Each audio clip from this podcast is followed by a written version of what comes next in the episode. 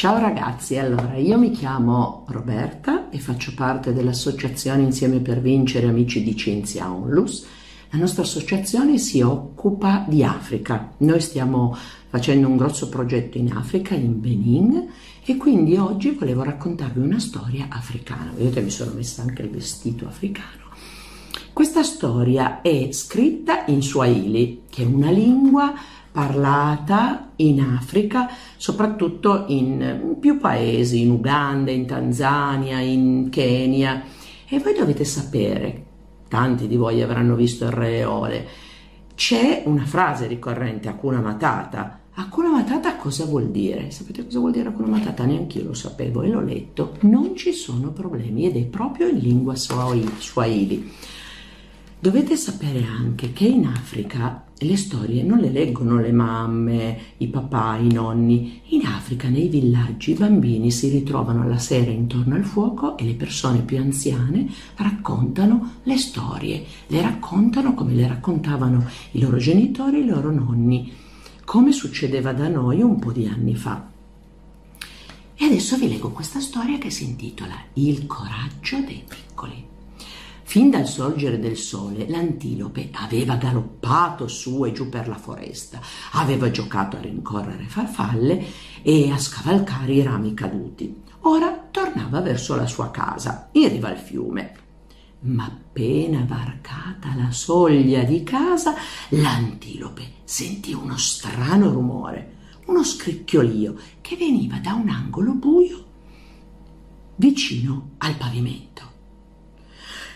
«C'è dentro casa mia!» urlò spaventata. Una strana voce, tonante e fortissima, rispose: «Io sono il divoratore di antilopi.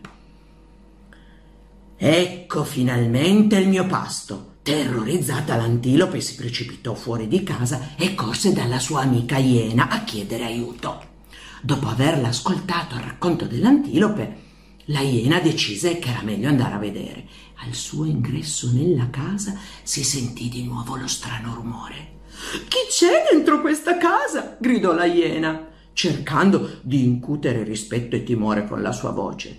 «Io sono il divoratore di iene. Ecco finalmente il mio pasto!» rispose l'invisibile essere. La iena si precipitò subito fuori, dove l'antilope l'aspettava tremante. Le due amiche si inoltrarono nel fitto della foresta dove viveva l'elefante e lo trovarono intento a mangiare con la sua proboscide.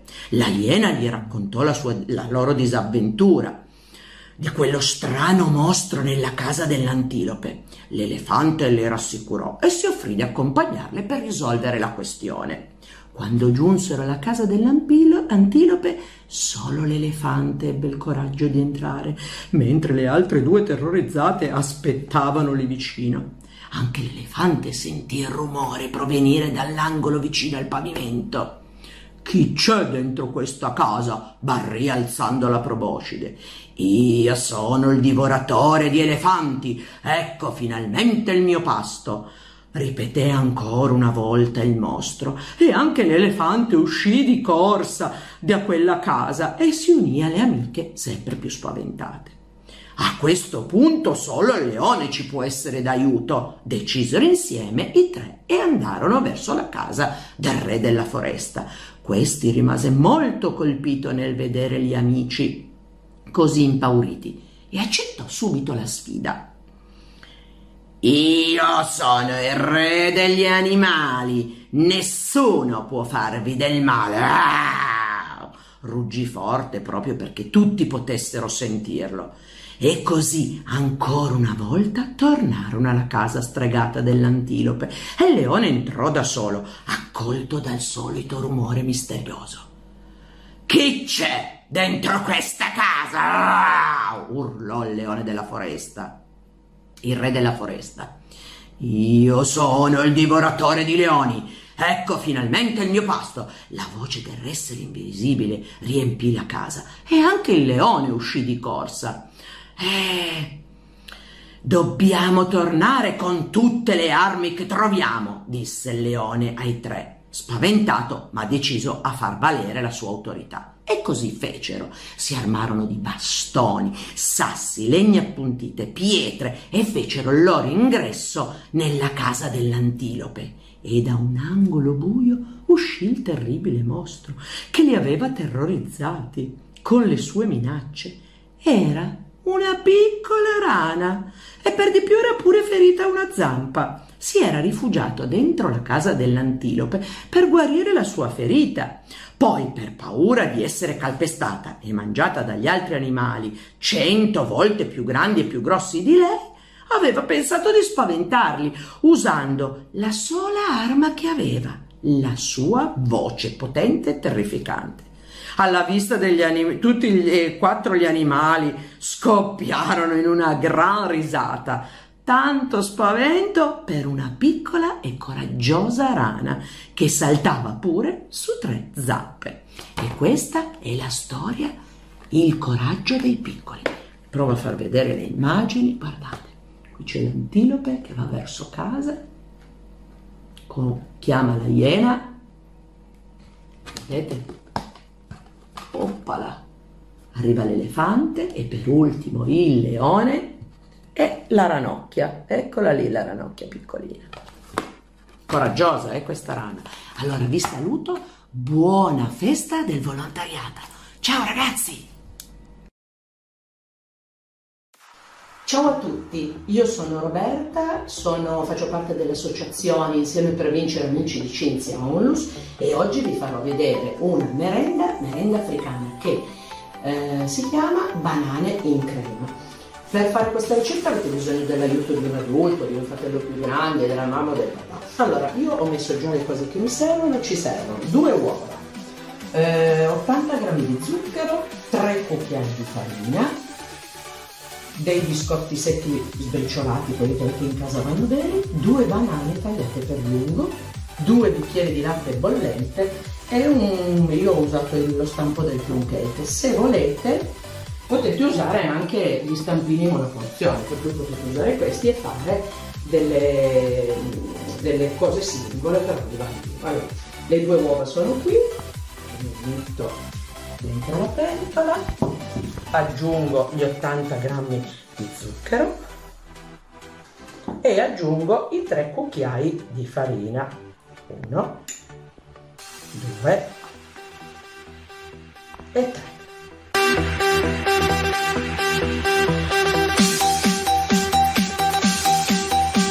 E aggiungo i 2 bicchieri di latte caldo, fate attenzione perché brucia. Pian pianino.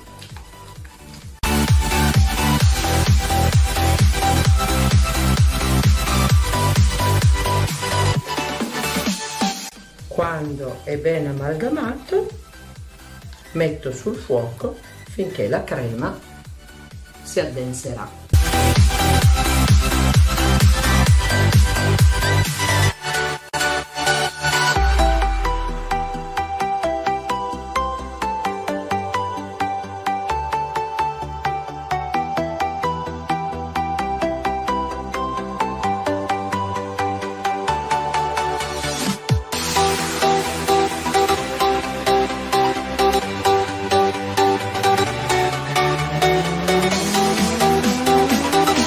Quando la crema sarà addensata, vedete, si può spegnere e si può preparare il dolce.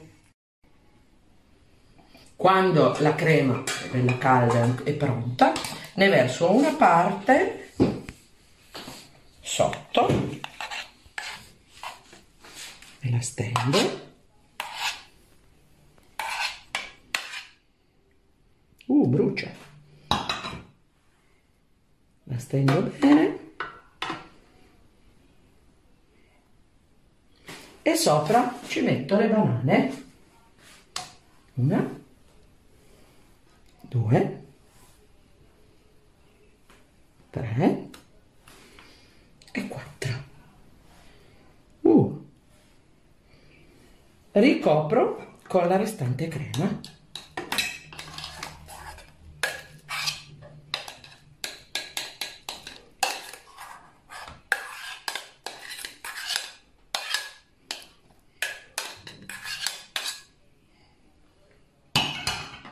Stendo bene la crema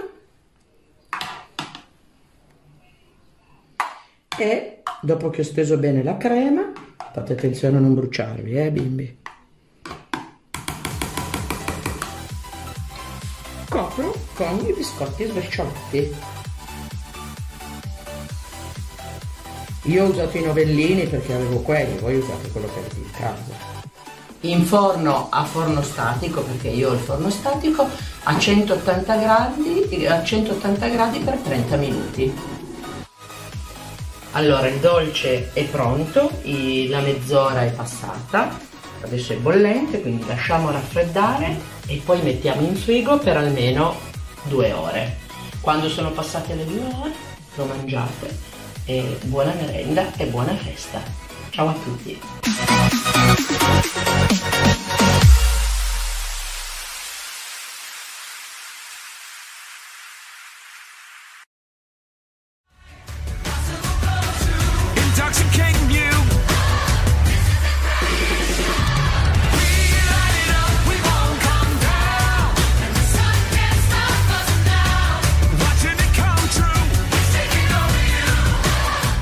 Dal 31 maggio al 7 giugno il gruppo Rangers, GRMP e Mille Mani insieme per condividere vi invitano alla 17ª festa del volontariato, perché noi non ci fermiamo, non saremo in piazza ma solo online, sul canale YouTube oppure su Facebook alla pagina Festa del Volontariato 2.0 Collegno o ancora sul sito www.movimentorangers.com.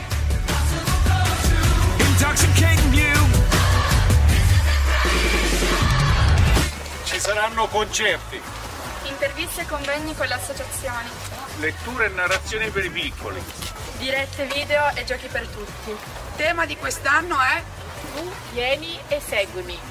Insieme supereremo le difficoltà, ma soprattutto staremo insieme, stanti ma uniti. Vi vediamo!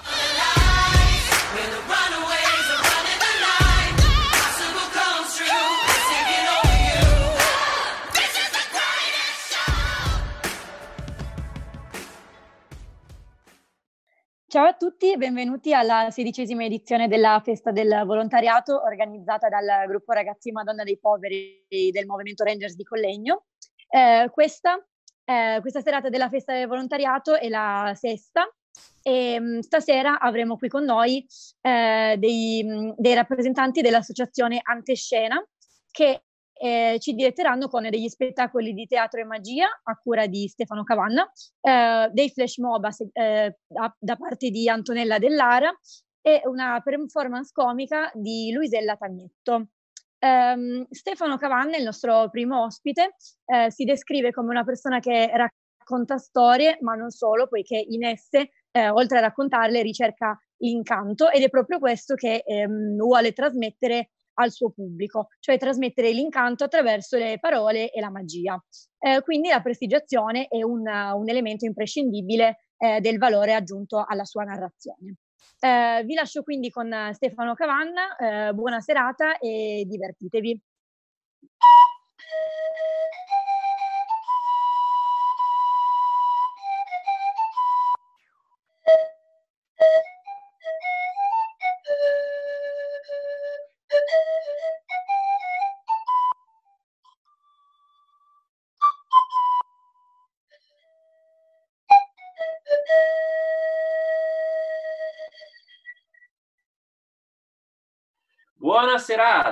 Buona serata a tutti quanti voi da parte dell'Incantastorie, che sono io. Potete chiamarmi Stefano o Incantastorie, perché il mio mestiere è raccontare storie, storie che parlano di incanti, storie che parlano ad ognuno di noi perché raccontano cose non che sono capitate a tutti quanti, assolutamente no, ma in cui molta gente si potrebbe riconoscere. Ad esempio, prendete me, Rosso e Mancino. Quando sono nato mia nonna disse la colpa non è nostra, per farvi capire subito che clima girava nella mia famiglia. Beh, però poi alla fine la colpa era sua. Ma Rosso e Mancino vuol dire figlio del diavolo, e figlio del diavolo era anche chiamato, non so quanti di voi lo sappiano, Mago Merlino.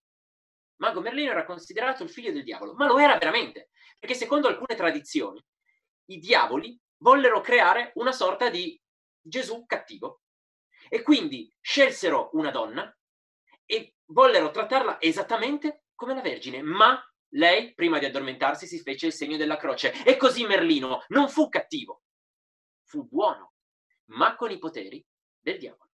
Ed ecco quindi nascere Mago Merlino, che già da bambino era particolarmente fastidioso. Immaginate un bambino che a 2 anni parla, molesto, assolutamente molesto. Oltretutto non è che parlasse e basta, parlava, diceva frasi di senso compiuto e soprattutto prediceva il futuro alla gente, ma lo prediceva come potrebbe predirlo un bambino.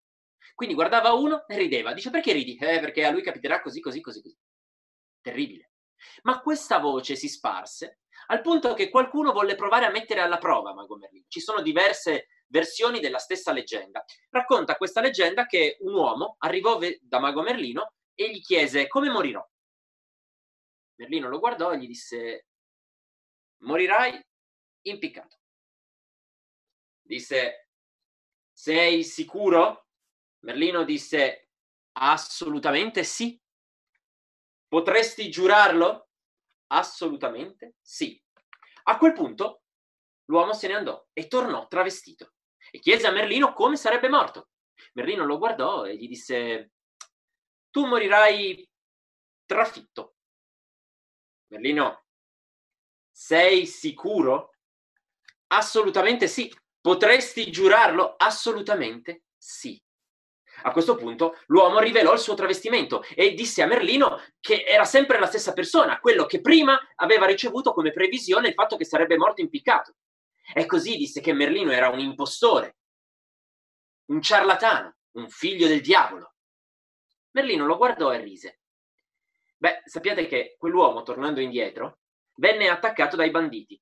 Uno di quei banditi lo pugnalò. E quindi effettivamente l'uomo morì trafitto, ma cadendo all'indietro dal cavallo si impigliò nelle redini e morì impiccato. Quindi Merlino aveva ragione, l'uomo aveva torto. Ma su una cosa, l'uomo aveva ragione. Merlino era veramente il figlio del diavolo. Grazie. Questo era giusto per introdurvi, così, per farvi passare una serata allegra, eh?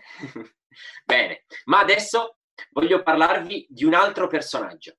Ci sono solamente 3 persone al mondo che sono riuscite a zittire il Maracanã di Rio de Janeiro. Il Papa, Frank Sinatra ed io. Non Dio, ed io. Chi ha detto queste parole si chiamava Aristides Ghiggia. Aristides Ghiggia era uno degli attaccanti della squadra dell'Uruguay che nel 1950 disputò contro il Brasile, la finale dei mondiali a Rio de Janeiro, nel Maracanã. Dalla frase di Ghiggia possiamo intuire facilmente come questa finale sia andata. Ma io non voglio parlarvi di lui, voglio parlarvi di lui. Ora, non sono in molti a riconoscerlo.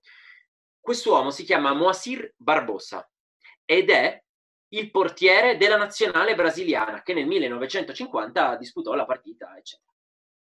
Beh, prima di iniziare a raccontarvi la sua storia, vorrei che vi immaginaste per un attimo come vi potreste sentire se un giorno uno vi chiedesse di guarire i propri figli con l'imposizione delle mani. Imbarazzante, vero? Strano, soprattutto. Beh, credeteci o no, queste erano le cose che venivano richieste agli 11 giocatori del Brasile in quel 1950. Questi giocatori erano trattati come delle divinità, perché il Brasile aveva investito tutto in questa partita, nel campionato intero, ma nella finale. Ed era normale, perché il Brasile era veramente forte. Tant'è che il Maracanã di Rio de Janeiro, costruito per l'occasione, ospitò ovviamente il Brasile in finale. Pensate, c'erano addirittura già i giornali stampati con la notizia del Brasile che aveva vinto, ancora prima di disputare la partita. Adesso provate a immaginarvi come dovevano sentirsi i giocatori uruguagi che scesero in campo nel 1950 contro il Brasile in finale. Terribile. Immaginatevi 200.000 persone vestite tutte di giallo e di oro che cantavano "Campioni, Brasile campione", eccetera. Al Brasile, tra l'altro, bastava solamente un pareggio per vincere. L'Uruguay, invece, avrebbe dovuto vincere quindi non accontentarsi di un pareggio. Il primo tempo finisce 0-0. E fino a qui tutto bene. Nel secondo tempo Friassa, attaccante brasiliano, fa gol. Il Maracanã esplode. E va, è finita, siamo campioni di tutto. A questo punto Obdulio Varela e il jefe negro, vuol dire il capo nero, perché era alto, robusto e nero di capelli, capitano della squadra uruguaia, prende il pallone e se lo tiene qua. E dice in spagnolo che non era giusto il gol, era un fuorigioco. Non a caso parla in spagnolo, perché l'arbitro è inglese. Quindi l'arbitro cerca di spiegarsi, lui fa finta di non capire.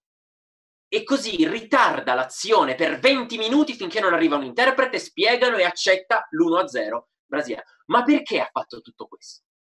Per smontare l'animo dei giocatori, per smontare i tifosi, perché i tifosi da su non capivano che cosa stava succedendo giù. I giocatori erano perplessi perché non capivano che cosa stesse capitando, soprattutto perché lui parlava una lingua che loro non capivano. E infatti quando ricominciano, 1-0 e l'Uruguay va in gol. E qualcosa nel povero Moacir Barbosa inizia a rompersi. Ma non è finita qua, perché all'86esimo del secondo tempo Aristides Ghiggia, appunto, prende la palla e corre sulla fascia destra. Barbosa lo sa. Barbosa per tutta la partita ha visto Ghiggia passare la palla al centrocampista. Quindi si sposta per parare il tiro che probabilmente il centrocampista avrebbe fatto e invece Ghiggia tira. Barbosa, spiazzato, prende il gol. 2-1 Brasile. Questo è il suono che è calato sullo stadio di Rio de Janeiro. Un suono, un silenzio tale che si poteva sentire qualcosa che si rompeva.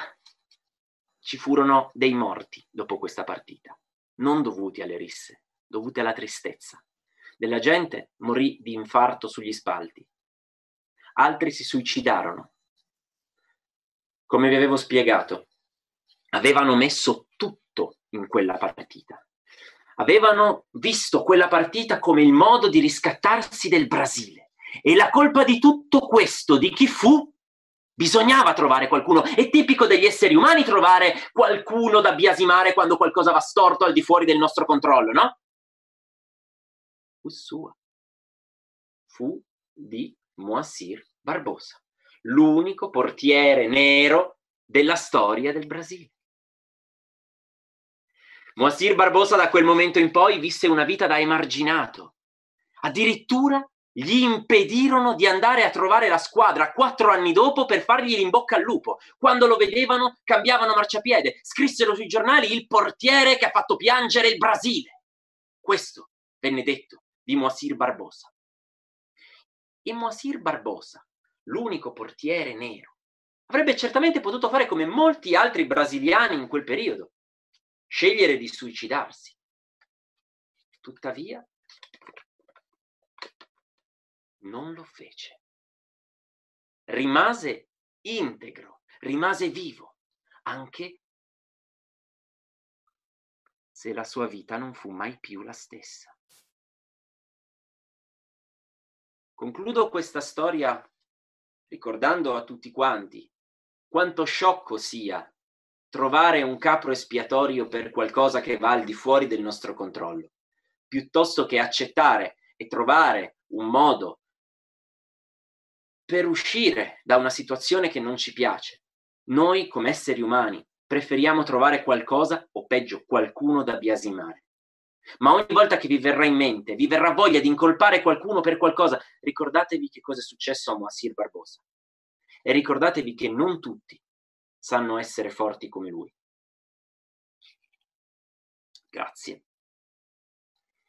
Ed ora, proseguendo con le nostre storie, voglio raccontarvi una storia molto molto particolare, molto intensa. Una storia che parla di un bambino. Questo bambino riuscì un giorno, mentre andava a far legna, a trovare una minuscola chiave d'oro. Cercandoli intorno, ovviamente, sarebbe probabilmente riuscito a trovare anche la scatola che quella chiave apriva. Ma cercò, cercò, cercò e la trovò. Tuttavia, guardandola, si rese conto che quella scatola sembrava non avere serratura. Guardò ancora meglio e la trovò. Un buco piccolissimo, ma che accoglieva alla perfezione la chiave d'oro. A quel punto girò la chiave. Ed ora, io vorrei che tutti quanti, voi che state guardando, vi concentraste su questa chiave e vi immaginaste che questa chiave sia in grado di aprire ciò che più desiderate. Quella porta che è rimasta chiusa, quell'occasione che vi è stata negata, tutto ciò che è finito dietro qualcos'altro, dietro una porta che si è chiusa davanti a voi. Concentratevi su questa chiave e immaginate che apra quelle porte. La storia si conclude dicendo che non si sa che cosa il bambino abbia trovato, perché noi stiamo ancora aspettando che quel bambino termini di aprire completamente il coperchio della scatola. Ma sicuramente quello che ha trovato dentro è valsa la pena della ricerca. E così il mio augurio a tutti voi, che questa chiave che ha aperto qualcosa dia a voi modo di scoprire meraviglie, dia a voi modo di riempire la vostra scatola con ciò che più desiderate, che ovviamente non si otterrà facilmente. Si otterrà solamente dopo una lunga ricerca e un'iniziale delusione probabilmente, come è successo a lui. Ma sicuramente avrà quella bellezza, quel sapore di quel qualcosa conquistato perché si è faticato a lungo per ottenerlo. E allora che sia questo il mio augurio, alla fine di questo periodo. Possiate trovare ciò che le vostre scatole nascondono e possiate trovare le vostre scatole e sappiate che questa sera voi le avete già aperte.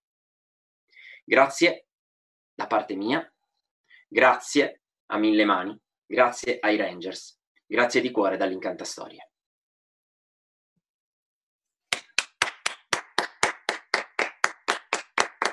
Grazie, grazie mille. Grazie.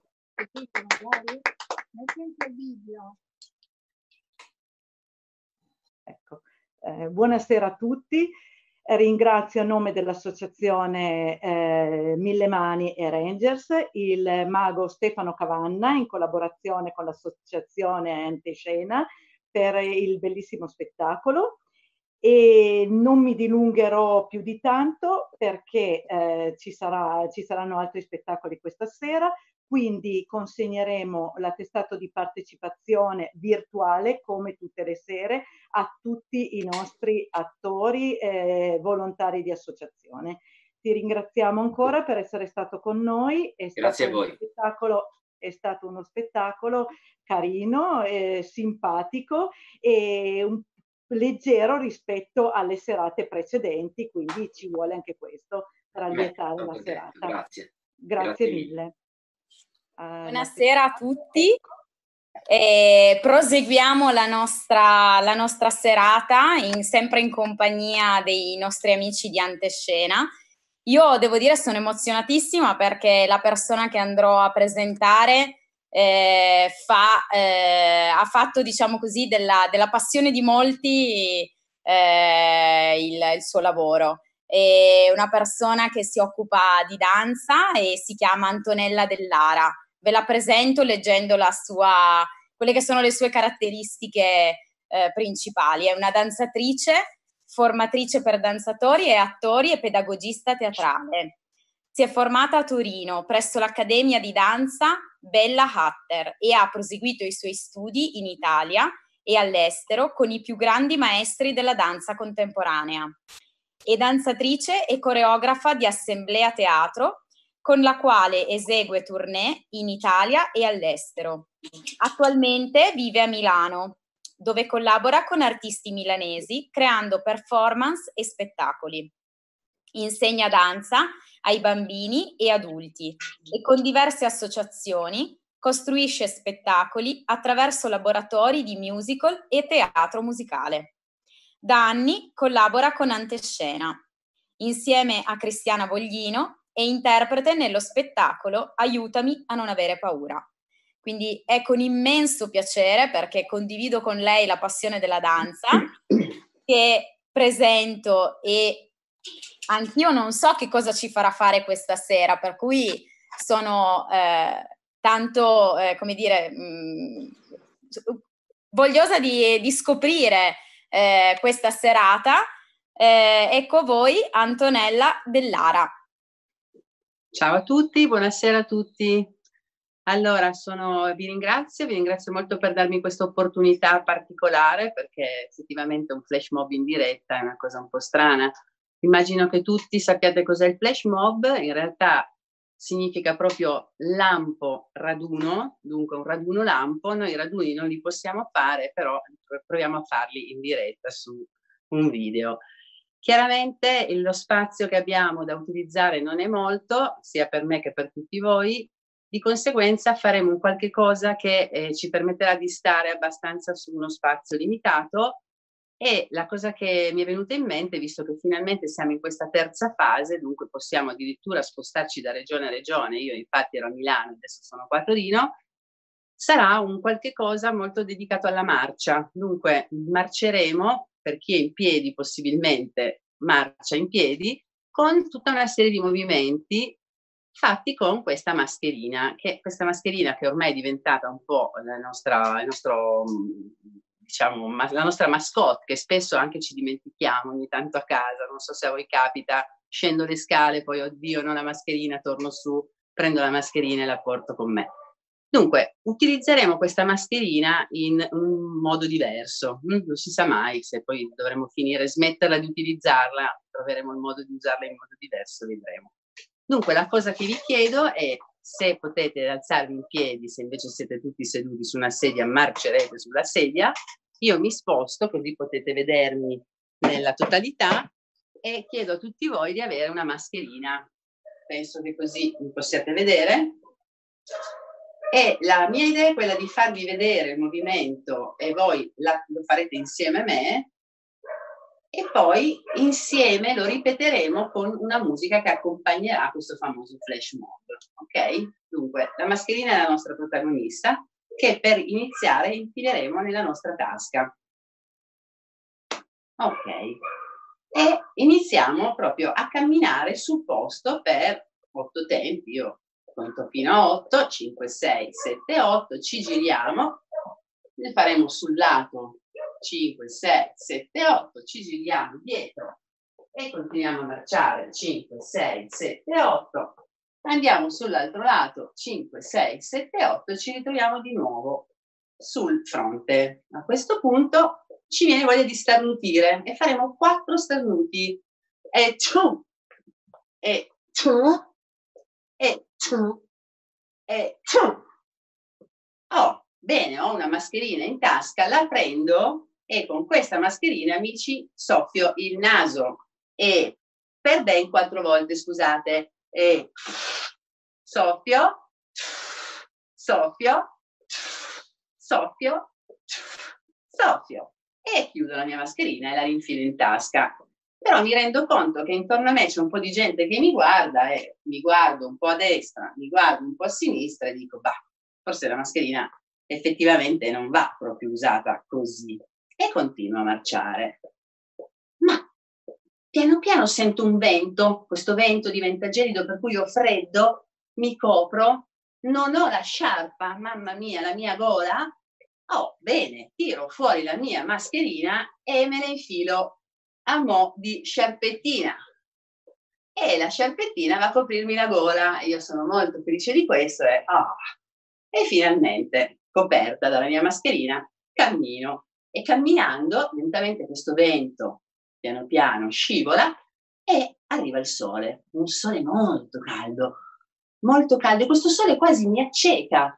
E a questo punto dico, non ho neanche gli occhiali, tanto continuo a marciare, non ho gli occhiali e però la mascherina la metto sugli occhi e mi rendo conto però che la mascherina non è che sia veramente un granché, perché non vedo niente, cerco proprio di... Allora dico no, vabbè, questa mascherina non va bene, e ritrovo nuovamente gli sguardi delle persone che anche loro stanno camminando e mi guardano per dire ma... E dico no, in effetti questa cosa non è propriamente giusta. E vabbè... Dico, sapete cosa c'è? Mi metto a ballare e ballo freneticamente, mi muovo e la mia testa batte a destra, a sinistra e i miei capelli vanno sulla faccia, ma che fastidio! E tiro sui capelli ancora, ma che fastidio! Come posso fare? Ma certamente la mia mascherina che diventerà un meraviglioso cerchiettino e così io posso muovere la mia testa senza nessun problema, i capelli non vanno sul mio viso. Ma la gente sempre più esterrefatta mi guarda e io dico, mamma mia, ma forse questa mascherina non va usata in questo modo, forse va messa così. Mi guardano ancora, un po' titubanti, e forse non va messa così, ma va messa così. E... yeah. Ok, tutto questo è il nostro flash mob. Ci siamo? Ora lo facciamo con la musica. Dunque, mascherina nella nostra bella taschetta. Ci prepariamo, la musica è molto ritmica, sempre col suo solito ritmo, non c'è problema, e noi ci seguiamo, ok? Bene, parto. Vado a mettere la musica.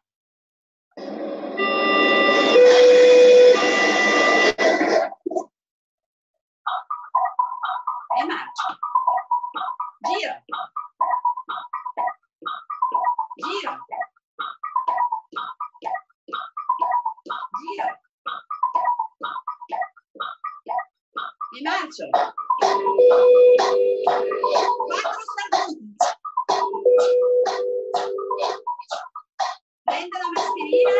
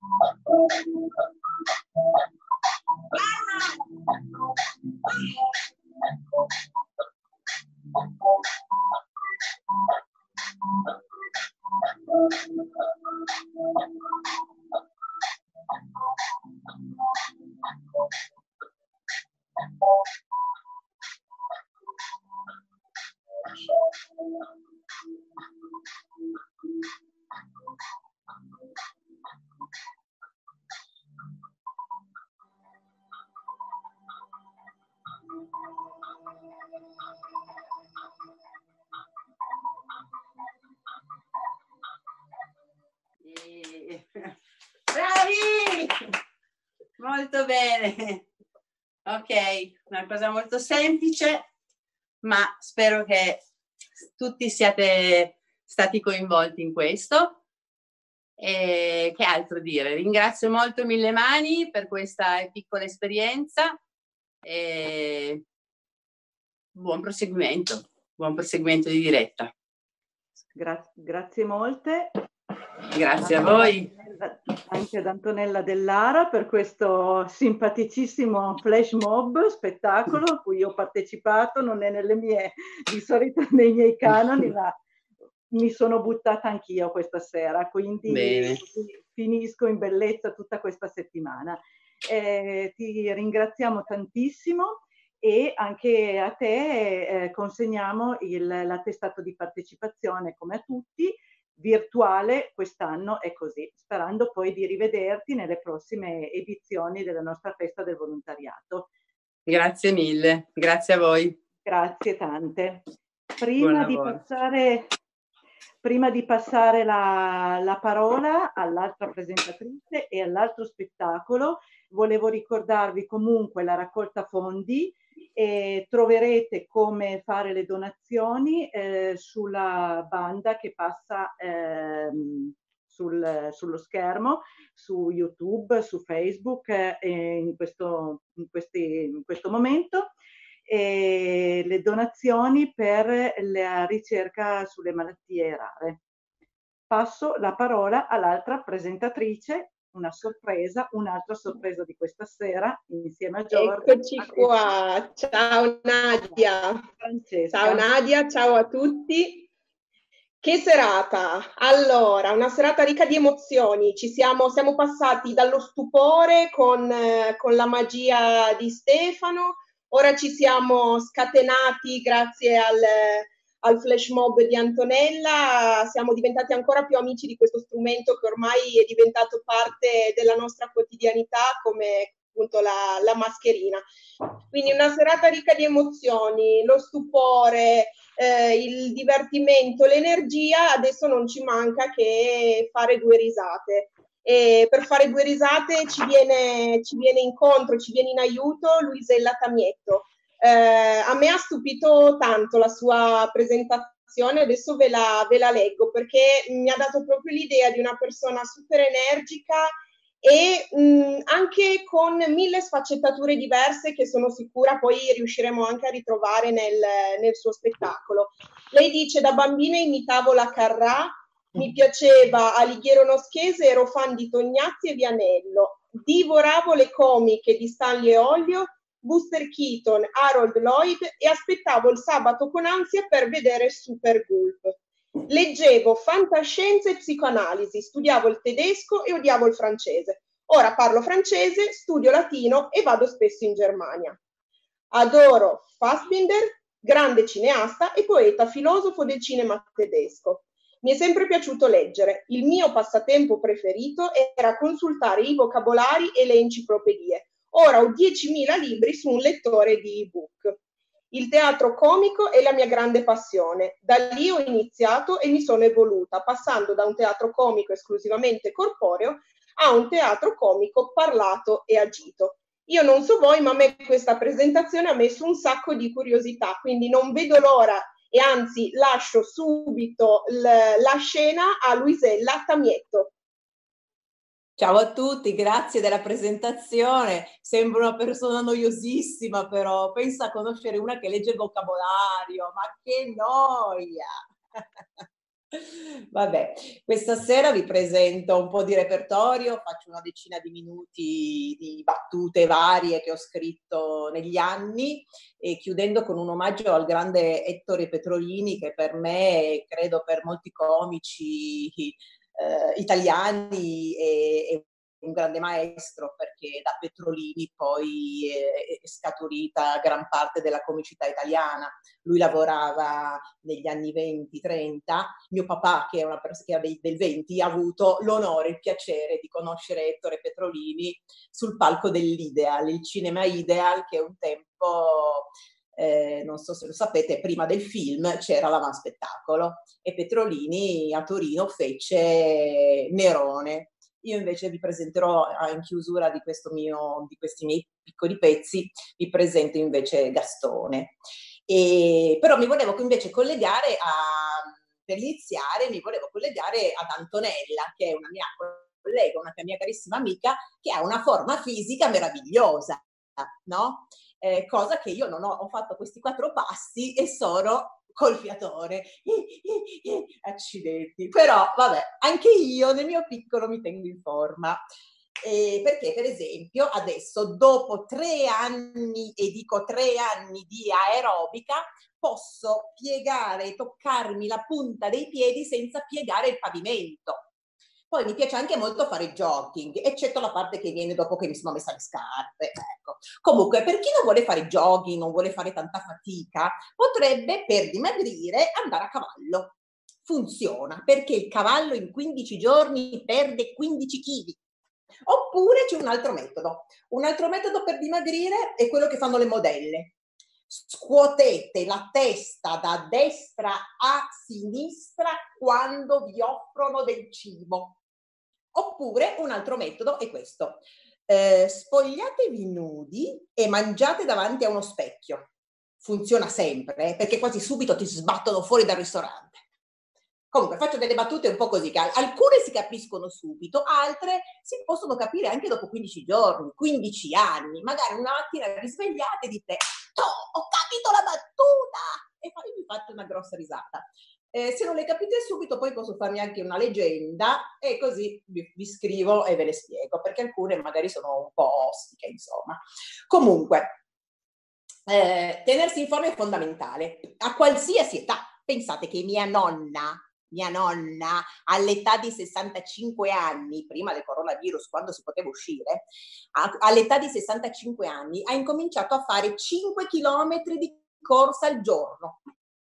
Adesso ha 92 anni e non sappiamo dove sia finita. Beh, ho mandato il cane a cercarla, ma il cane non l'ha trovata. Io adoro i cani. Mi piacciono i cani. Ho un cane e un gatto. Allora, al gatto do gli avanzi del mio cibo. Solo che il veterinario ha detto che gli restano solo più 3 vite. Ecco, forse questa è una di quelle battute che capita a 3 anni. Invece il cane lo considero un membro della mia famiglia, solo che non saprei dire quale. Ecco, proprio non saprei. Però lo mando alla scuola di addestramento. Adesso chiede il permesso prima di mordere. Sì. È un incrocio tra un Rottweiler e un setter. Ti stacca la gamba con un morso, però poi te la riporta. Comunque, tutte le cose che ho fatto nella mia vita, ho lavorato anche nei circhi, perché infatti attualmente lavoro nel circo, il famoso Circo Vertigo, Fondazione Circo Vertigo, insegno teatro, e comunque ho fatto anche la presentatrice in molti circhi tradizionali e non tradizionali, dove ho visto degli animali pazzeschi, degli animali straordinari. Ho visto la colomba porco, la scimmia balsamica, il pulcino antistatico e la scimmia termosifone.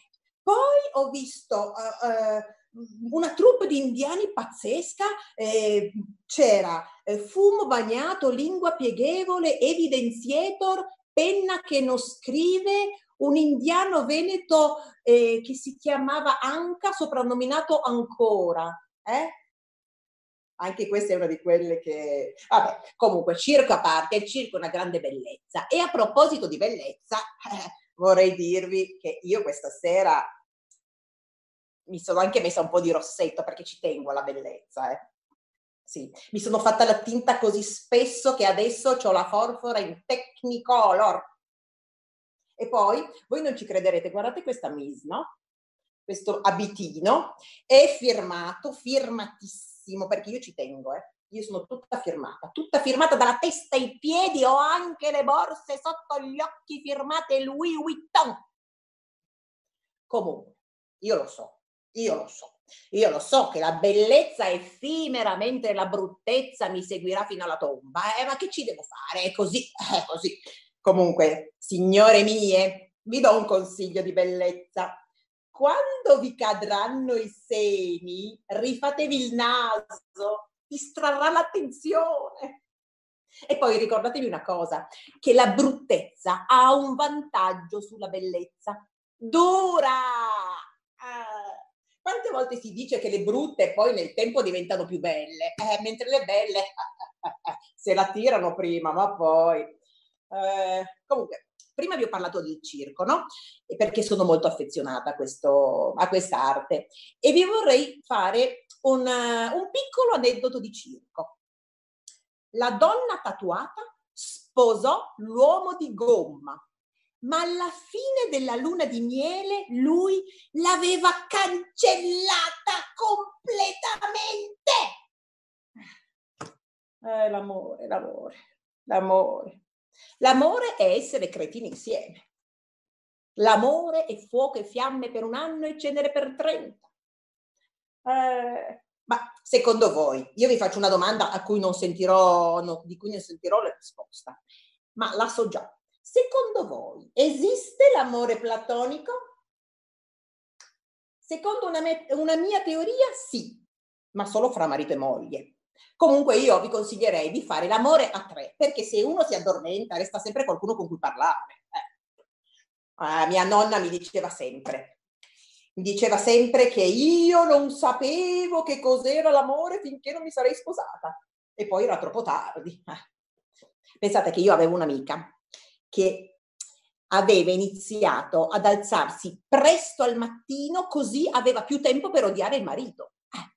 Vabbè, da una parte ci aveva ragione, perché un giorno lui le disse: quando sentirai il telefono che non suona, sarò io che non ti chiamo. Comunque conosco delle altre, ho delle altre amiche anche che hanno cercato, diciamo, di alleviare un po', no, questi litigi tra marito e moglie. Pensate che una mia amica ha incominciato a fare i lavori di casa con il marito, perché questi mariti, io non so i vostri, ma il mio non fa proprio niente, butta giù il pattume solo a comando, non di spontanea volontà. Quindi questa mia amica cosa faceva? Lavava i piatti insieme al marito, lei li lavava, lui li asciugava e poi lei li scopava via. E poi invece un'altra amica che con il marito hanno incominciato a uscire, no?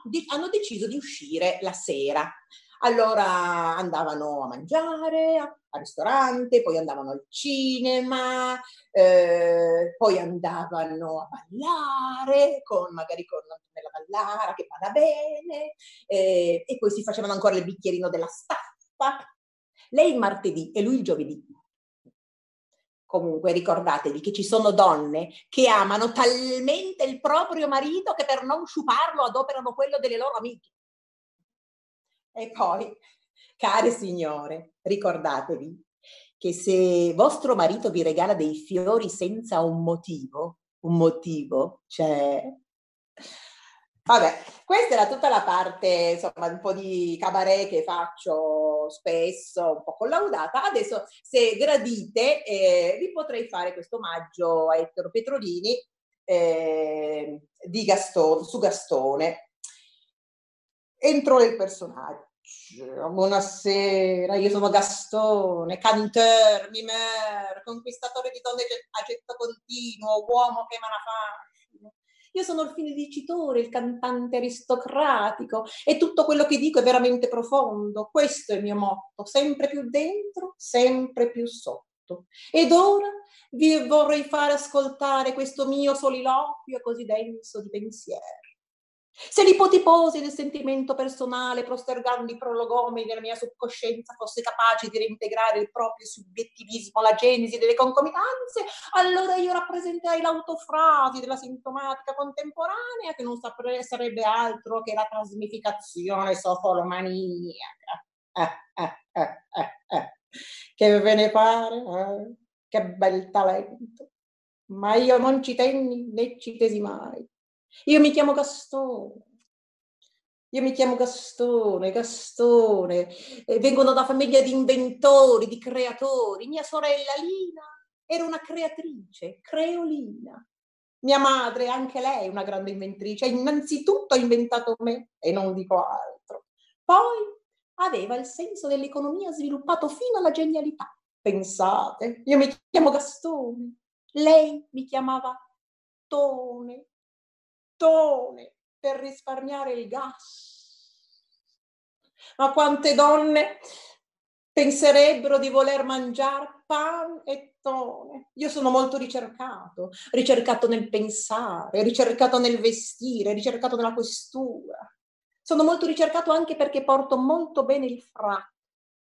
Quando sono nato mia madre, mica mi ha messo le fasce, ma che un fracchettino! Camminavo per casa che sembrava una cornacchia. Ecco, questo era Gastone. E se volete vi faccio ancora una poesia di Petrolini. Vi faccio Ma l'amor mio non muore, molto tagliata, ho tagliato sperando che lui non si arrabbi troppo, ho preso le strofe un pochettino più comiche, un pochettino più attuali, perché ci sono, diciamo, è un testo anche un po' oggigiorno, un po' antico, con un linguaggio un po' obsoleto talvolta. Ma l'amor mio non muore, tutto muore qua giù, muore il cane, il cavallo ed il cammello, muore il pesce, il mammifero e il capretto, muore la pianta, la radice, il fiore, ma l'amor mio non muore. Sarà lungo il tuo amore veramente, lei mi chiedea tra un bacio una carezza, ed io le rispondea dolcemente, vedrai tu stessa, cara, che lunghezza. Si spegne il sole, il mar cambia colore, ma l'amor mio non muore. Ma appena la sposai, quell'angiolella, divenne tosto un viscido serpente. La docile e gentile pecorella mise le corna, inaspettatamente. Poi le mise anche a me, senza pudore. Ma l'amor mio non muore. Un amico m'ha dato un canarino, ma lei non può soffrire neppure quello. Per cui sono sicuro che un bel mattino mi sveglierò purtroppo senza uccello. Ne proverò un terribile dolore, ma l'amor mio non muore. Ecco qua. Questo è quanto. Viva Petrolini! Grazie amici di avermi ascoltata, è stato un piacere. Grazie mille. Grazie all'Associazione Mille Mani di questa opportunità. Sono molto felice di essere tra di voi e vorrei sapere quanta gente ci sta ascoltando in questo momento. Grazie a Luisella Tamietto, simpaticissima, una performance comica strepitosa. Grazie. Questa sera veramente abbiamo passato una serata allegra in tutti i sensi. Ci siamo concentrati con Stefano Cavanna al Mago, abbiamo ballato con Antonella Dell'Ara e con te Luisella abbiamo sorriso tanto. Consegniamo anche a te l'attestato di partecipazione, sperando di rivederti comunque di nuovo con noi alla prossima festa del volontariato. Certo. Grazie mille, è stato un piacere. Grazie ancora a tutti voi e arrivederci a presto. Prima di concludere volevo comunque ricordare il programma di domani, che sarà molto molto sostanzioso. Allora, sabato 6 giugno si partirà alle ore 17 con il Quizzone di Ventu. Alle 18 ci sarà il concerto dal balcone di Manuel Lucio. Alle 18:30 video di TIC, Teatro in Corsia, con Associazione Antescena. Ore 19, performance di Teatro e Magia con Alberto Barbi, sempre Associazione Antescena, come anche i tre protagonisti di questa sera. Ore 21, concerto dei Gen Rosso, Lascia che il mondo vada, ma tu, con la collaborazione di Gen Rosso e Rangers Insieme. La serata direi che si può concludere con la lettura della frase dal calendario nostro la lettura della frase di Padre Modesto, ripresa dal mese di febbraio. Vi invito a vivere a colori, anche se nei colori c'è pure il grigio. Basta scegliere quelli che brillano, colori vivi. Io, a proposito, prima di finire, avevo scritto un piccolo commento per concludere un po' la serata, per concludere questa settimana.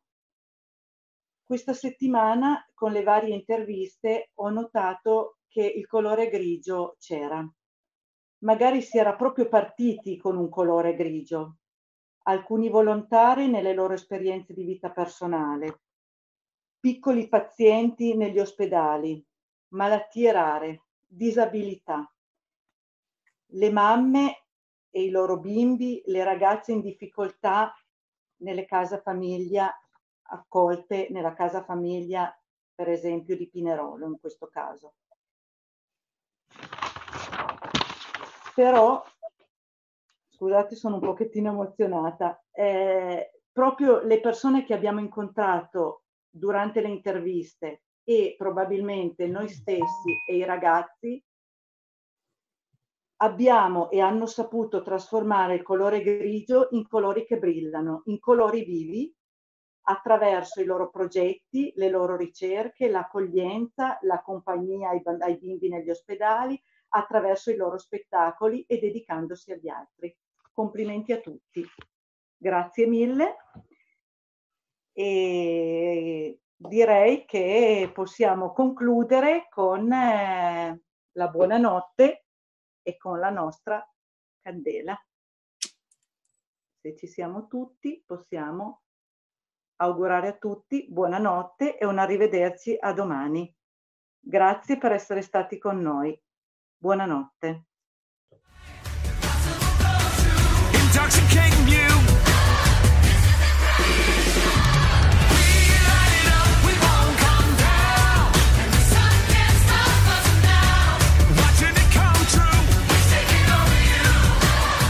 Dal 31 maggio al 7 giugno il gruppo Rangers, GRMP e Mille Mani insieme per condividere vi invitano alla 17ª festa del volontariato, perché noi non ci fermiamo.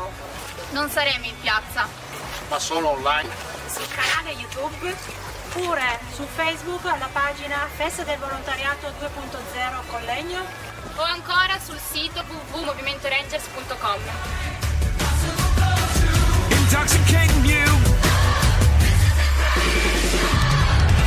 Ci saranno concerti, interviste e convegni con le associazioni, letture e narrazioni per i piccoli, dirette video e giochi per tutti. Il tema di quest'anno è Tu vieni e seguimi. Insieme supereremo le difficoltà, ma soprattutto staremo insieme, stanti ma uniti. Yeah!